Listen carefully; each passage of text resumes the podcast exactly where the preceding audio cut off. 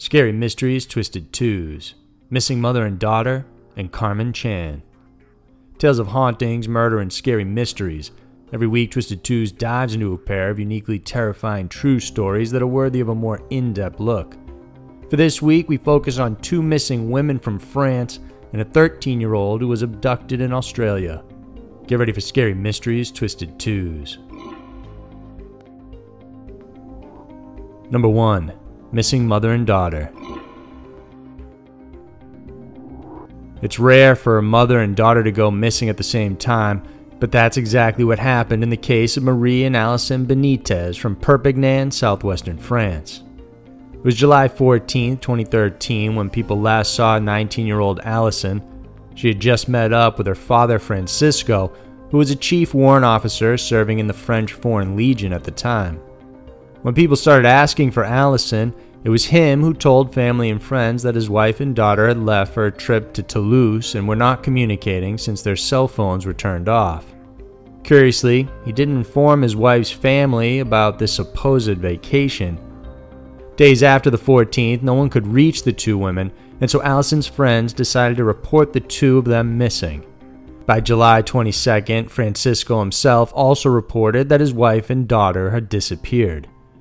During the investigation, police traced the last supposed whereabouts of the pair, but could not find evidence of them being in Toulouse at all. There was no credit trail, and they were not captured in any of the CCTV cameras on the Perpignan Railway either, which they had supposedly taken. Francisco explained to investigators that he and his wife were having marital problems. Police tried to trace calls to the women's phones, but it showed no calls had been made in a long time. Even more suspect, there was no movement in their bank accounts either. Despite establishing a preliminary inquiry on August 2nd, the search was fruitless. After the disappearance, the media found out another woman linked to Francisco had also mysteriously disappeared. Her name was Simone Alves, a 28 year old Brazilian who went missing in 2004. Simone was Francisco's girlfriend without her realizing that he was married. Apparently, Francisco was leading a double life, and because of this, Simone's case was reopened.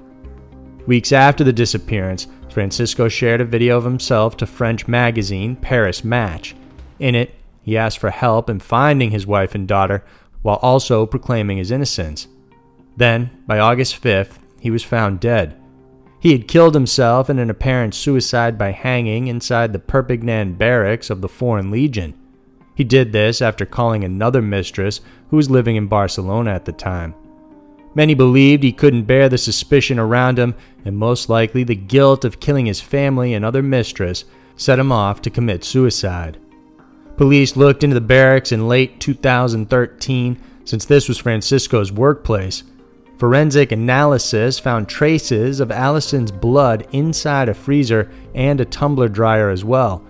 Apparently, Francisco was seen cleaning the freezer and dryer shortly after his daughter and wife disappeared.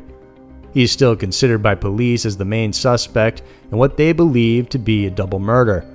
They suspect Allison must have found out her father was having an affair and decided to tell her mother, hence, they were most likely killed.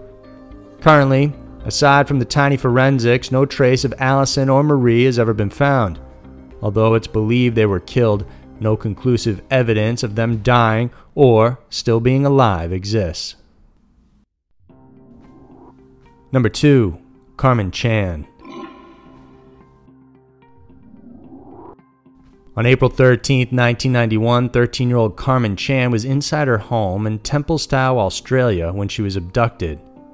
While her parents worked at their Chinese restaurant in Eltham, Carmen, the eldest, was put in charge of babysitting her two younger siblings. All three girls were watching a Marilyn Monroe documentary inside Carmen's bedroom. At around 9 p.m., the two younger girls went to the kitchen, but in the hallway they found a man wearing a ski mask and carrying a large knife. He then grabbed both girls by the hair, shoved them inside a cupboard in the bedroom, and barred the door closed with the bed. The two girls later told police the man called out and said, I won't hurt you to them. By the time they finally were able to push their way out, it was too late, and Carmen was missing. Police were called and they traced the girl's scent. The dog moved past the family's vehicle outside, which was spray painted with the words payback and more to come. But cops believe that this was a ruse and an attempt to steer the investigation. Then the dogs moved further across the garden and tennis court, through a gate, and out onto the street.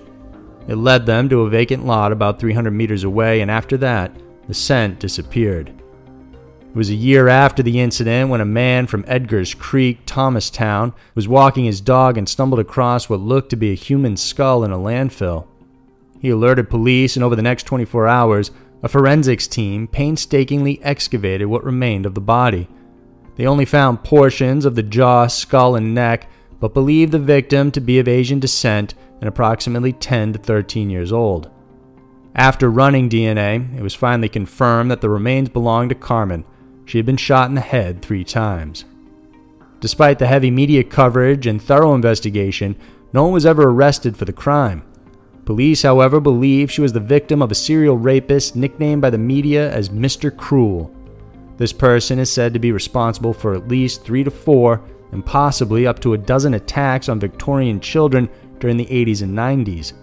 What's known about him is only pieced together from the victims' testimonies, along with the FBI profile created by both Victoria Police and the FBI working together. According to the profile, this killer is brutal, and he might have worked for the education system since his attacks were always on school holidays. It's unknown if he had a girlfriend or wife, but if he did, he most likely had sexual deviations, such as requesting them to wear a schoolgirl uniform in order for him to gain arousal. Since he most often released his victims, except for Carmen, police suspect the girl may have seen his face by pulling off his mask. Hence, she had to be killed. Previous victims have told police they remember seeing a camera and tripod at the end of the bed where they were shackled and assaulted. It's likely the killer made homemade pornography tapes as trophies. There were also descriptions of his car and his home, but these were nondescript, like beige carpets, white walls, and salmon colored curtains. To the outside world, this perpetrator would be described as normal and even a caring individual. It would be hard for anyone that knows him to believe he was a violent criminal. Although the case has turned cold, more recently police announced that they are looking into new suspects and have formed a special task force dedicated to tracking this man down. The long standing reward for information leading to the arrest of the killer was increased from $300,000 to 1 million, and today the case remains open. So, there were two of the scariest and most mysterious stories around. The world can be a crazy place, and Twisted Twos is sure to show you why. If you enjoyed this video, then please remember to subscribe and check out some of our other videos we know you'll love. Thanks for watching, and we'll see you soon.